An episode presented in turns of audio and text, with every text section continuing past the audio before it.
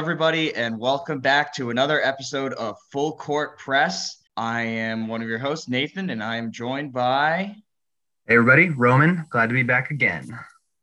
Awesome. So we're recording this on February twentieth, the day the the day um, Georgetown men's basketball's victory over Seton Hall in their home game. Uh, we will get to the men in a second.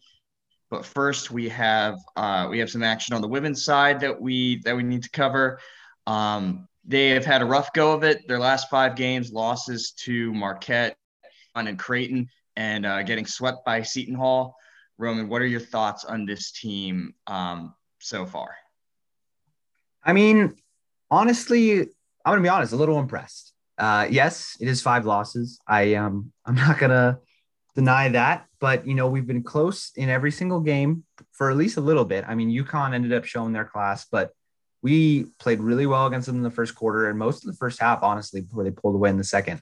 Um, Georgetown probably should have taken the win in the second game against Seton Hall um, and the game against Creighton. Both fantastic chances to win. Uh, just couldn't get the job done. Um, I think we've really started to see Kelsey Ransom come into her own um, as one of the lead guards. I think Uh, ever since Milan Bolden-Morris has come, Jasmine Ott has been coming off the bench, and she's been pretty good in that role. Um, but, I mean, the future of the backcourt there is definitely Ott and Ransom, and they've both been impressive. Um, but this is a team that, you know, is one of the worst in the Big East as it currently stands. We know we knew this going in, and I, I think that there's been a lot of good development. Um, I think we've been seeing turnovers slowly kind of start going down. Um, there's still bad days. But overall, I think it's been um, it's pretty good development. What have you been seeing? Yeah, I, I think that um, I think that I would have to agree on the development portion. I think Ott coming off the bench might be a little bit of a better role for her as kind of bringing a little bit of energy coming off the bench, and maybe starting was, was a little bit too much, and playing heavy minutes was a little bit too much for her at, at the beginning of the season.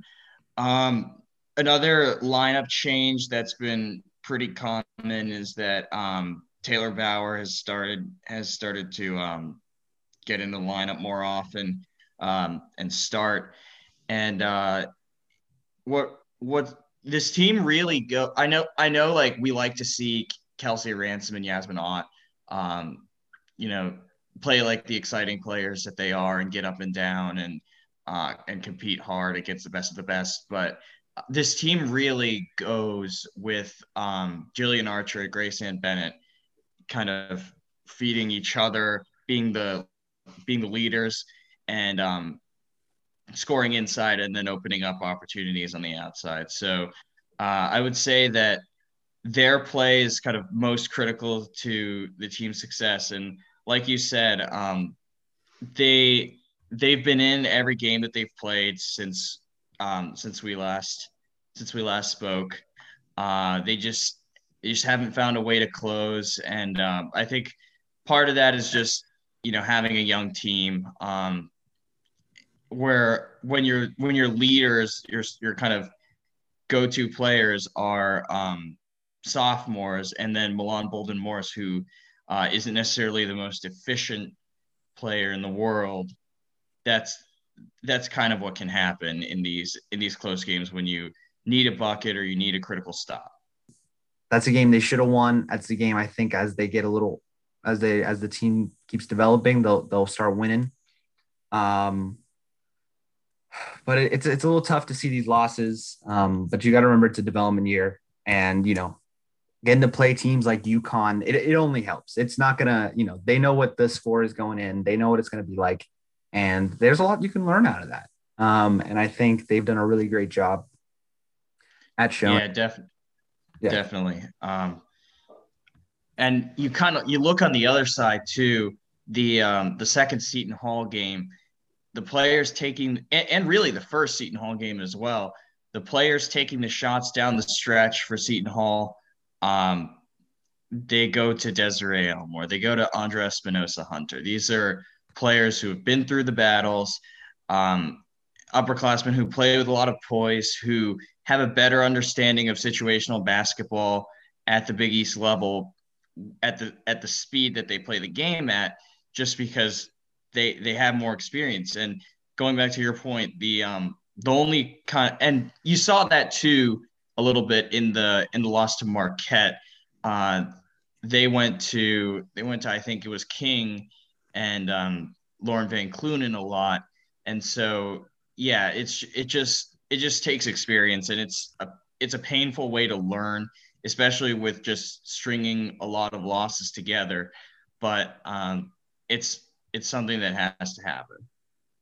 Yeah, and, and I think Georgetown has been, you know, they've started doing some of the little things a little better. They've been out rebounding teams. Um, they've been cutting down on the turnovers best they can. Kelsey Ransom still has a penchant for throwing the ball away, but she's getting better. Um, the thing, the thing is, I'm looking at this team and I'm trying to think like, who's this, who's the core here that might lead them back to the tournament someday. Um, And I think we got Ransom and Ott, and I think we have Grace Ann Bennett, a sophomore. Uh, still has a couple years left. The rest of the team, it's a little, you know, they're either older, they might be around for an extra year of eligibility, or they might not, however that goes. Um, I don't think anybody quite understands how it's going to be like in terms of seniors transferring and such. Um, those are the three you can kind of count on, but everybody else hasn't really shown enough to be, you know, members of the next, you know, good Hoya team. Um, And I, I know it's a, you know, it's a slow process, you know, especially with all the transfers we had leaving last year. You know, Howard kind of had to start from scratch, and that's a tough thing to do. Um, but I think Coach Howard's done a fantastic job this year. Yeah. Um, I might, I might pump the brakes on the tournament talk a little bit. They, they, I don't think they've made one since Sugar Rogers was on the team. And like two years ago, they had a core of Deanna White, Dorothy Automako, Michaela Venson.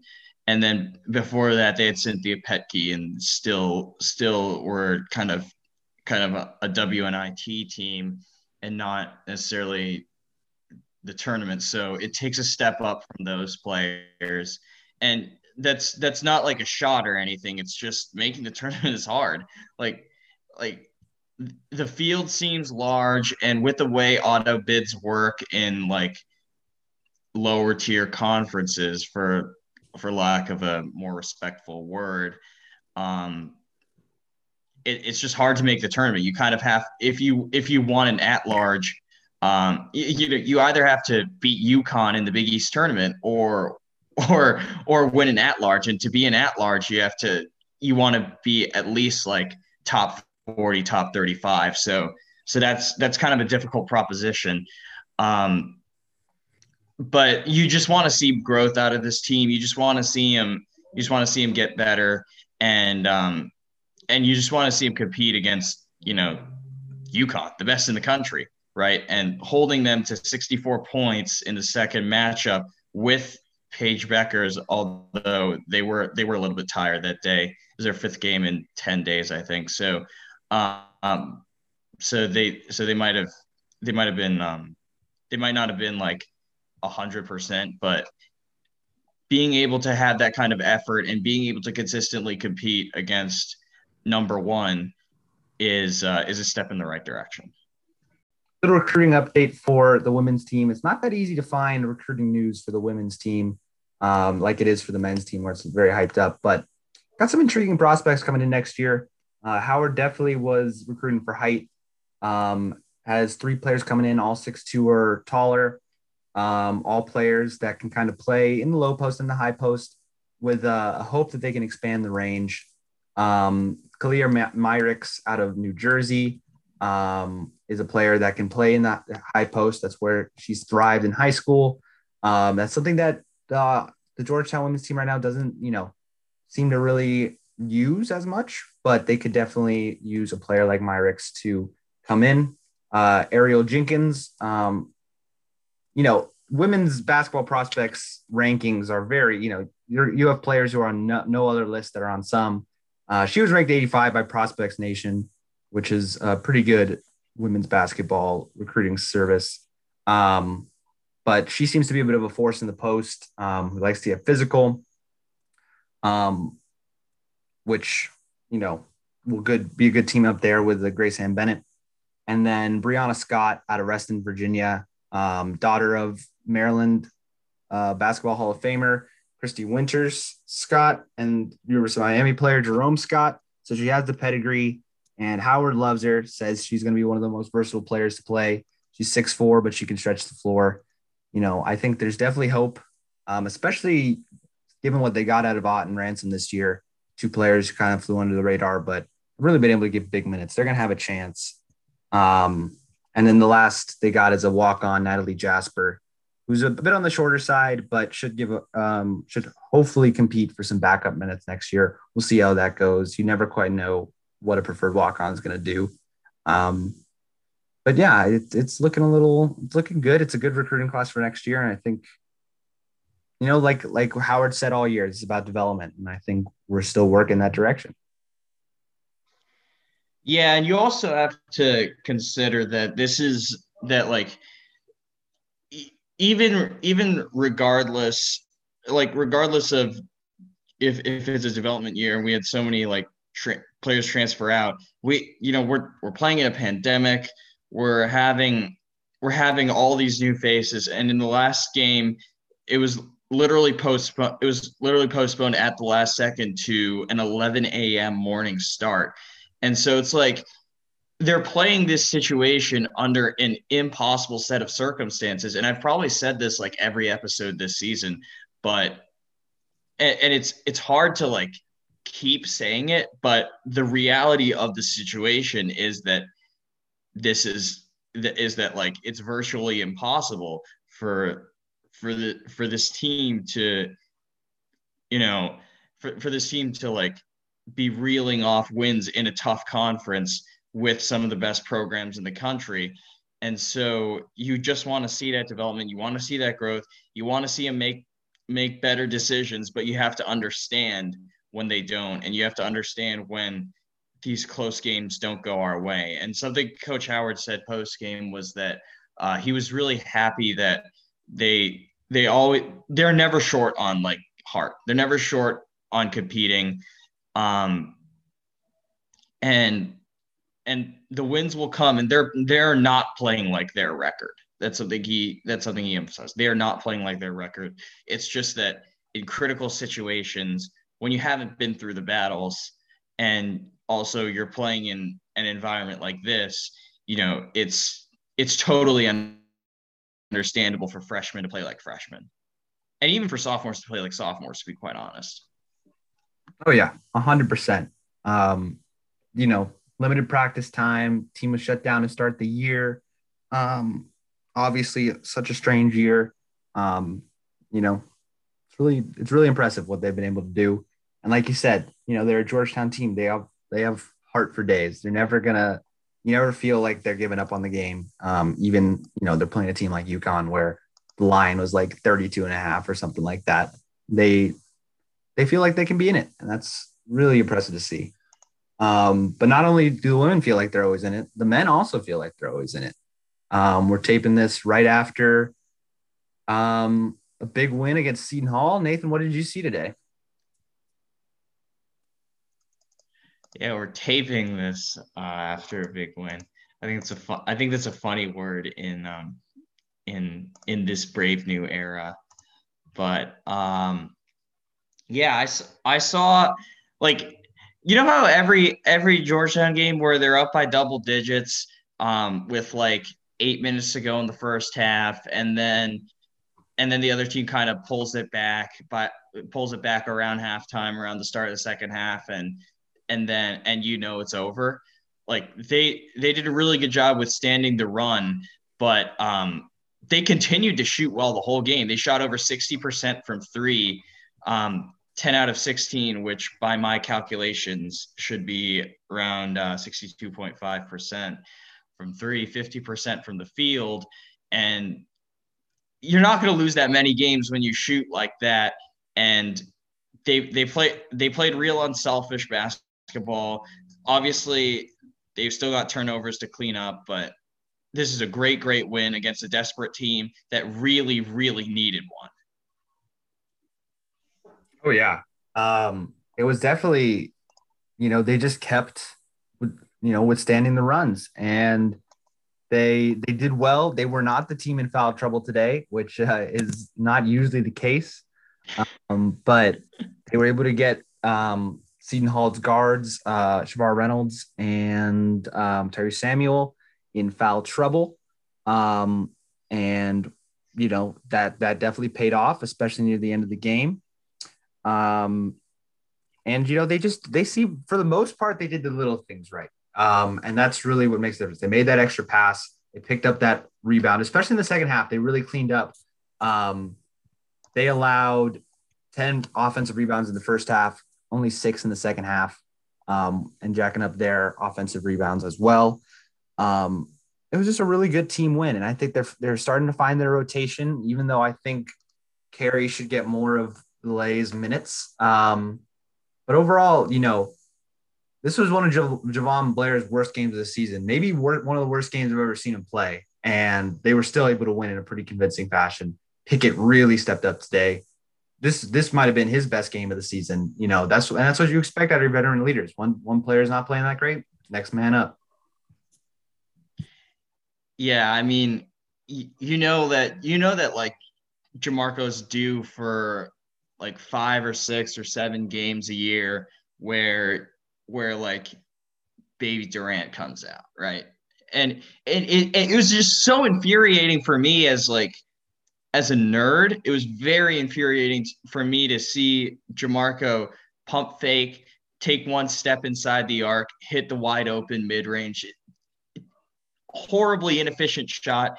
And it kept going down. Eight of eleven shooting uh, on the day.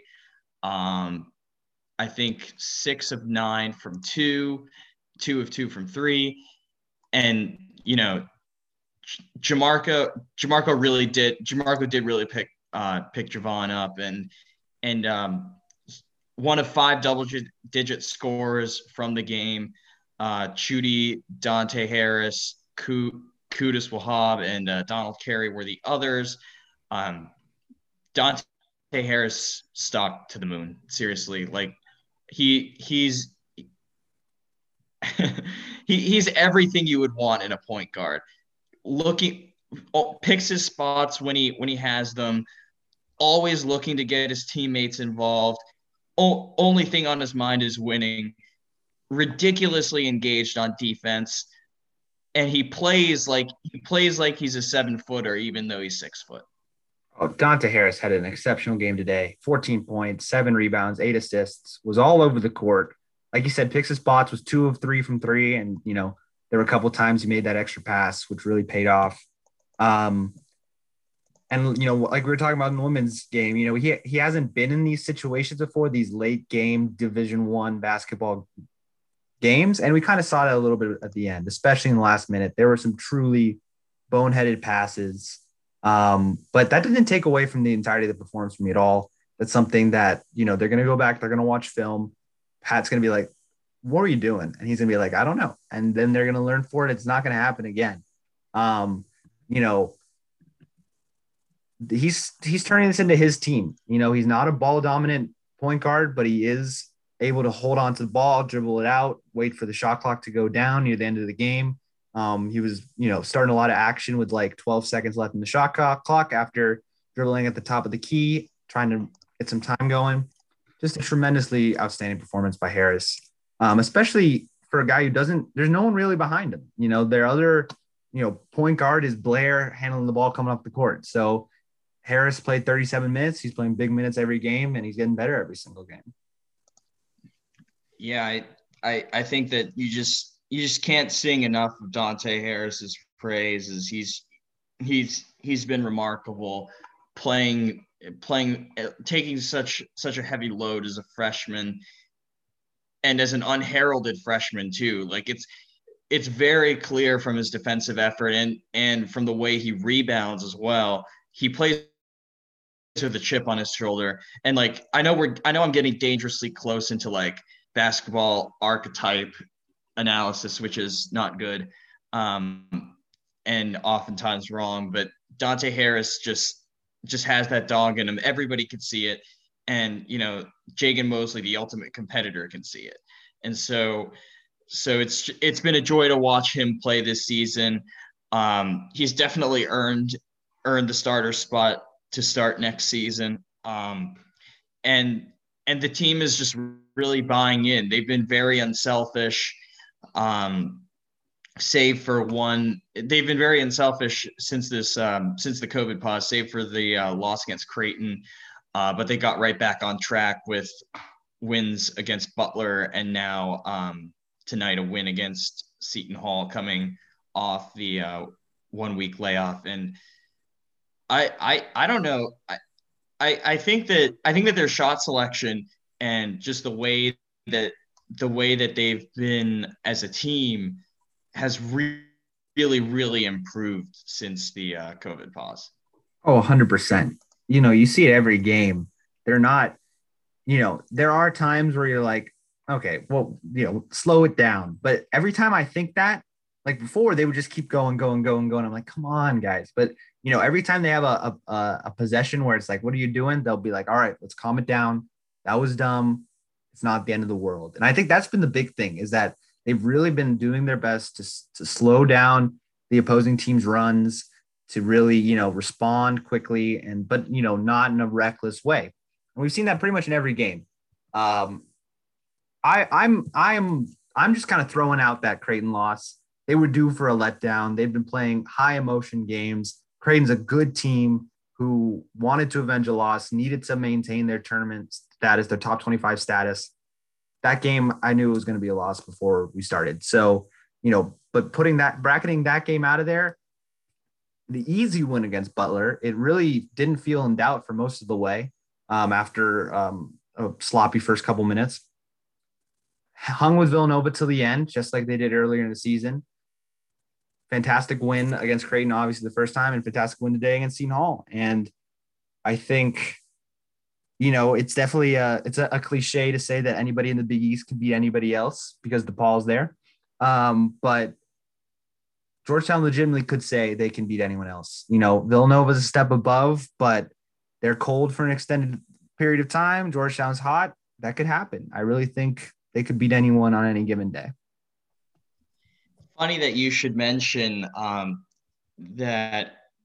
Funny that you should mention DePaul, because as we speak, they are up. They're winning at Saint John's by eight with less than five to go, uh, and they've kind of they've kind of controlled most of the game. We'll see how that one ends up, because if they do get that win, that's a crippling blow for the conference as a whole in terms of tournament bids. Um, because Saint John's is like officially, it, it, it is over for them if they drop a home game to DePaul. Like let, let's let's be real. And Seton Hall taking a loss on the road at Georgetown is not that's not a great look for them either. Um, but yeah, Georgetown is just they've played really well after the after the COVID pause with Chudi Ebile in the uh, starting lineup.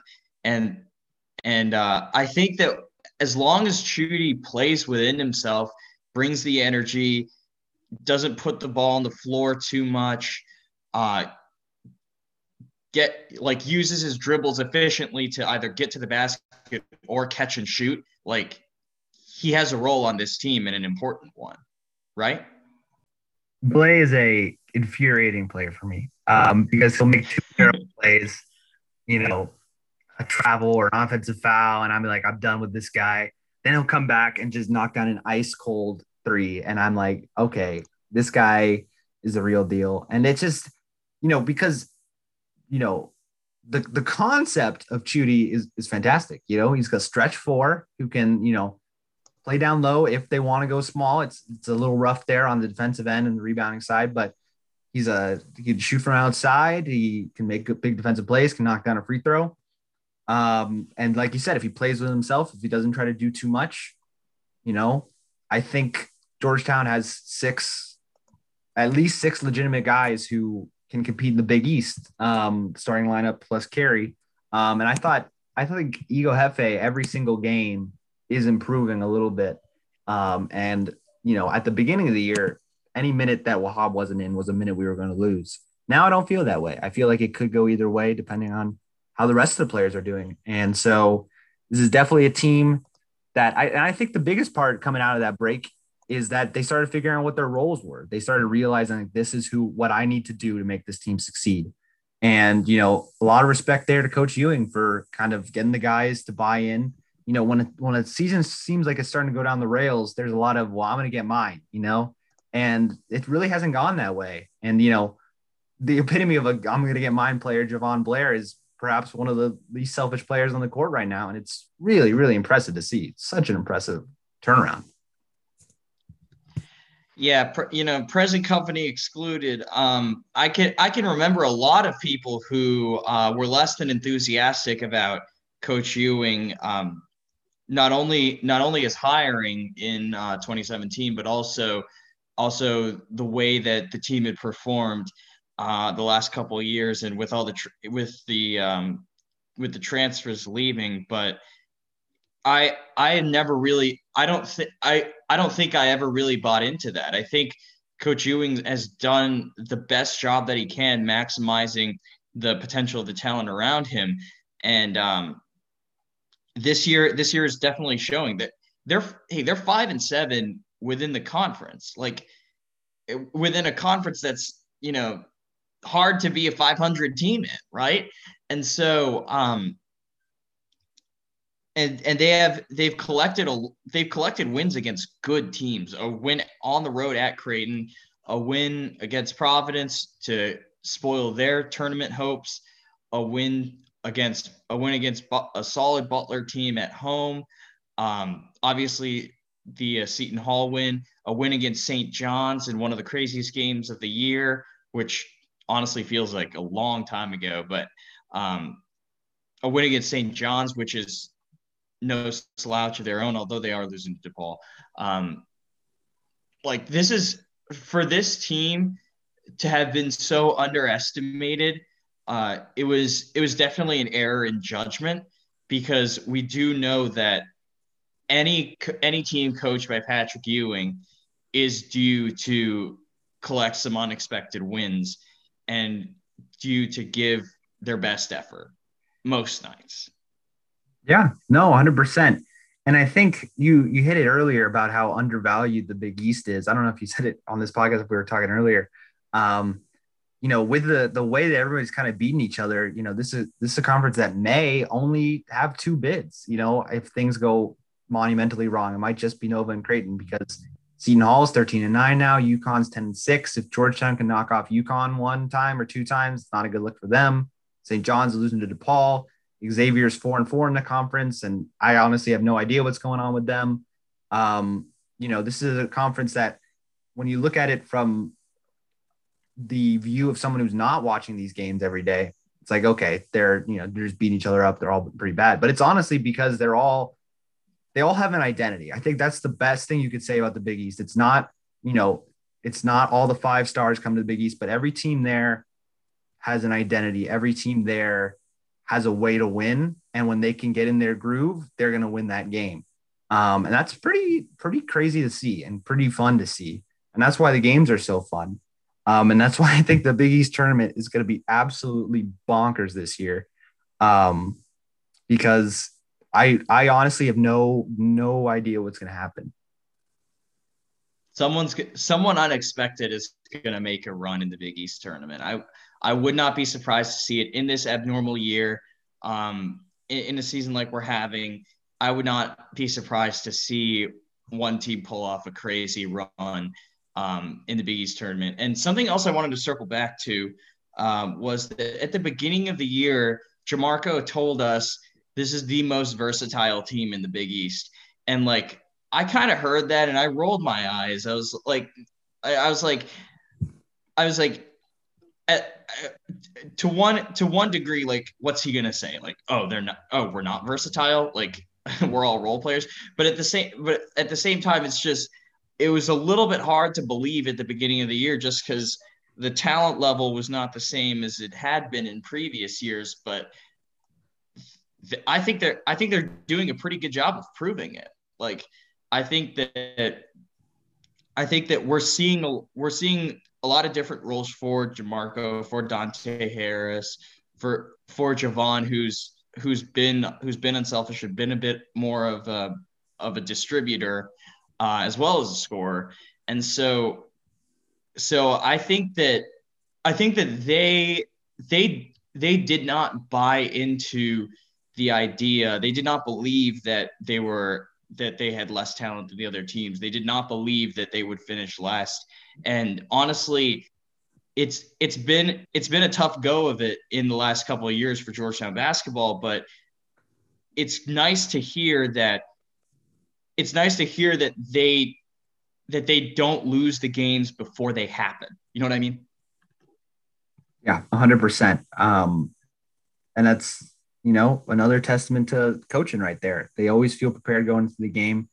Um, and I think an, uh, an underrated thing about how things have gone since, since the COVID break for sure is for the first time in a while, Coach Ewing kind of has his rotation. He's always been a guy that, you know, has always been playing around with who's going to be in the game, giving people chances, you know, people leaving the program, people being injured. But over the last few games, you've been seeing a starting lineup of Blair, Belay, Pickett, Wahab, and Harris. Carey's going to get his minutes off the bench. Um, Ego Hefe is going to get the backup minutes behind um, Wahab. Sibley might play a couple minutes in there to give people a rest, but that's it, you, you know, and that's kind of the better teams have a set rotation. They're not just running through the end of the bench trying to find people who are going to give a spark. And, you know, we can, we can debate how that might hurt Kobe Clark or T J Berger's development, but it's working. You know, if they weren't winning games, we might say, let's play some kids some more. I know I, early in the season, I was like, let's play the kids, but they're winning. It's working. People are accepting their roles, and it's, it's exciting. Um, I'm excited to see how they play in the Big East tournament. Um, I think they have a real shot of winning it. I think it sounds ridiculous, but I'm going to say it. And, you know, when this team brings in some talent, uh, some more talent next year with Muhammad, with Mutombo, with these players. And if, if, if Coach Ewing can get these roles figured out, that's going to be a good team, man, a good team. Yeah. The test, the test is definitely not over with Coach Ewing. Um, they, they need to, they need to win with, the, with, with, um, with greater talent. That one hundred percent agree there. Um, and they, they do have the potential to, uh, they do have the potential to win in the Big East tournament. Um, yeah, I, I, I agree. I agree with what you said. I think, I, I just think that, um, I, I think that you're right in that the great teams have a, have a kind of a set rotation, and you, and you like the prime, it, it sounds so obvious, but the primary objective should always be to win. And if it comes at the expense of younger players not playing, then it's almost like a good problem to have if you're winning. And I know like it sounds kind of ridiculous sitting here at, at a sub five hundred record and, and, you know, it would take a lot to, it would take a lot to even get to the N I T, much less the tournament. Uh, but I, I do think that winning is the primary objective, and whatever rotation you have to use to get wins, you go with that. And rotations don't always have to be so deep either. Like, like, like you think about like Virginia, for example, you, you all always think about them running seven or eight guys, and, and they've, and they've been, and they've been a cons- consistent model of success in the last decade or so. So, um, So yeah, rotations don't necessarily have to be super, super deep. And um, yeah, it's, he's cooking that gumbo. He's cooking that gumbo. Um, speaking of next season, uh, a, a lot of talk has been going on, at least in the circles you and I are in, about which seniors are going to use their extra year of eligibility um, to be here, which ones might go, what it's going to be like. Um, And so Georgetown is, you know, there's going to be decisions on the shoulders of Pickett, on the shoulders of Blair, and the shoulders of Belay. Um, I I know earlier on in the season, I was like, okay, you know, Pickett's probably going to go somewhere else where he can be on a, on a tournament-bound team, can really, you know, be a good role player there. Blair might feel good about himself. The thing is, is all these guys, they love – They love it here. They love it at Georgetown. And I, I that seems evident to me, at least. Um, I can't pretend to be in their heads, but, you know, they really buy into the Georgetown community. They're active on Twitter, kind of talking to Georgetown fans. They love playing for Coach Ewing, it seems. Do you see a scenario where all three are back? I do. I, I mean, I think, I think if obviously we don't have as much information on whether um, Javon Blair or Jamarcus Pickett are going to go the pro route. Um, but I, I think that it, it would be a surprise to see them playing at another, at another, uh, at another college. I think that, I think that if there was a, like, there's a pretty good, well-defined time to get out of the program if you didn't want to be here. Um, and they've, they've stuck through it. They've stuck through it for four years and they've paid their dues and they've had, they've had ups and downs for sure. But, um, but ultimately they, they've, they've stuck it out with Coach Ewing. Uh, they were, they were his first recruits. Right. And so it, the idea that they would, that they would leave for no money seems a little bit, seems a little strange to me. Uh, although if, if there's pro teams involved uh, in various, various locations around the world, um, that, that changes the, that changes their calculus a little bit. But, but I I've said this before and I'll keep stressing it. You can't expect teams of, of freshmen to consist, to be consistent and to win at this level. Like, Like, like I, I know, I know Kentucky pulled off a great upset today against Tennessee, but it just in general, you, you cannot expect that. You need, you need the upperclassmen who have been through the wars, who have, um, you know, who, who understand the speed of the game, who understand what Coach Ewing's looking for. And so I, even though you're, you know, you're a little bit more uncertain on, um, on Chudy, I would like to see them all back. I would. You, you just you can't get you can't get enough of that experience. Yeah, and and you know, especially with the fact that there pretty much is no junior class right now. Um, you know, you know, Carey would be the one player um, technically in that class, and and you know, we can't forget Jaden Robinson, the veteran voice off the bench.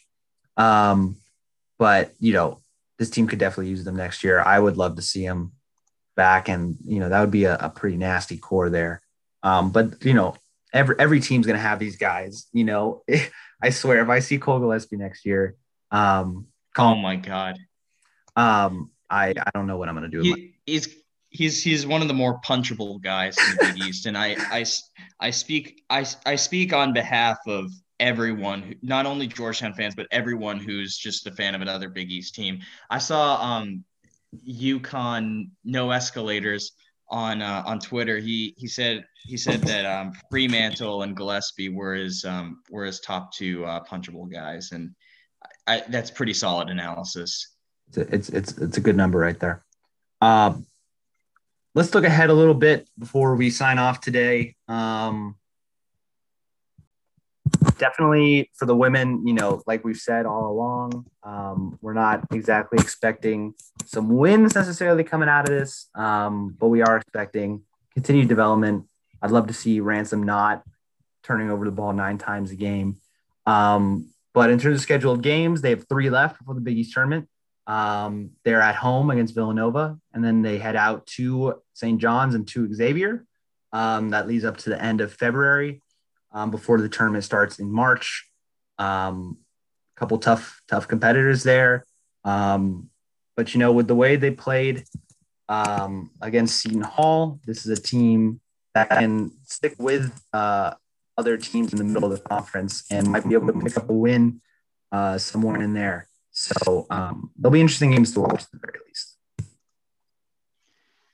Yeah, I think on the women's side, um, Xavier – at Xavier, I'm looking at that. That that's a game that we that we possibly can win. Uh, Xavier's having a tough year too, if I'm if I'm not mistaken, uh, and they've had a tough go over the last couple of years. So um, versus Villanova will be a pretty difficult game.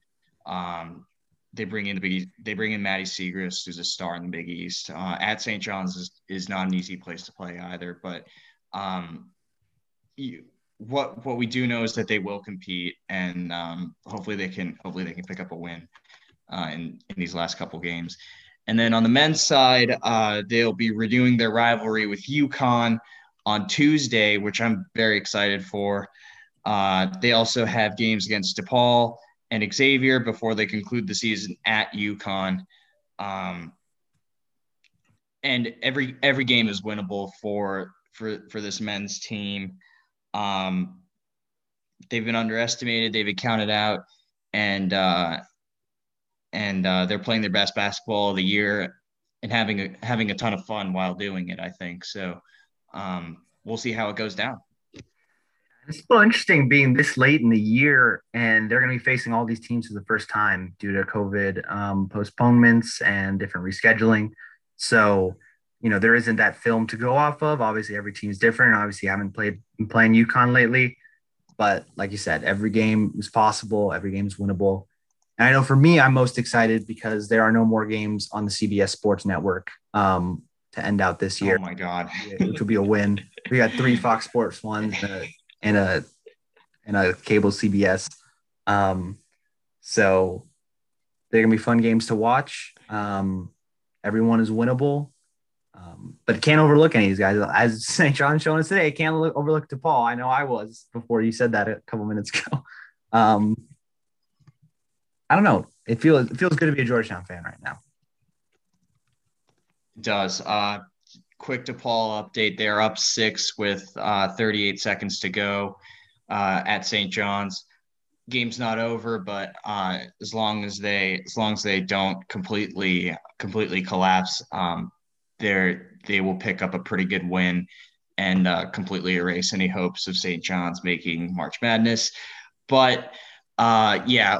Uh, yeah, I'm really glad not to have any more games on C B S Sports Network. I'm, dude. If if I have to if I have to listen to Pete Gillen call uh, call a Georgetown game one more time, I I am gonna lose it. Um, and and they they had some scoreboard problems during the game.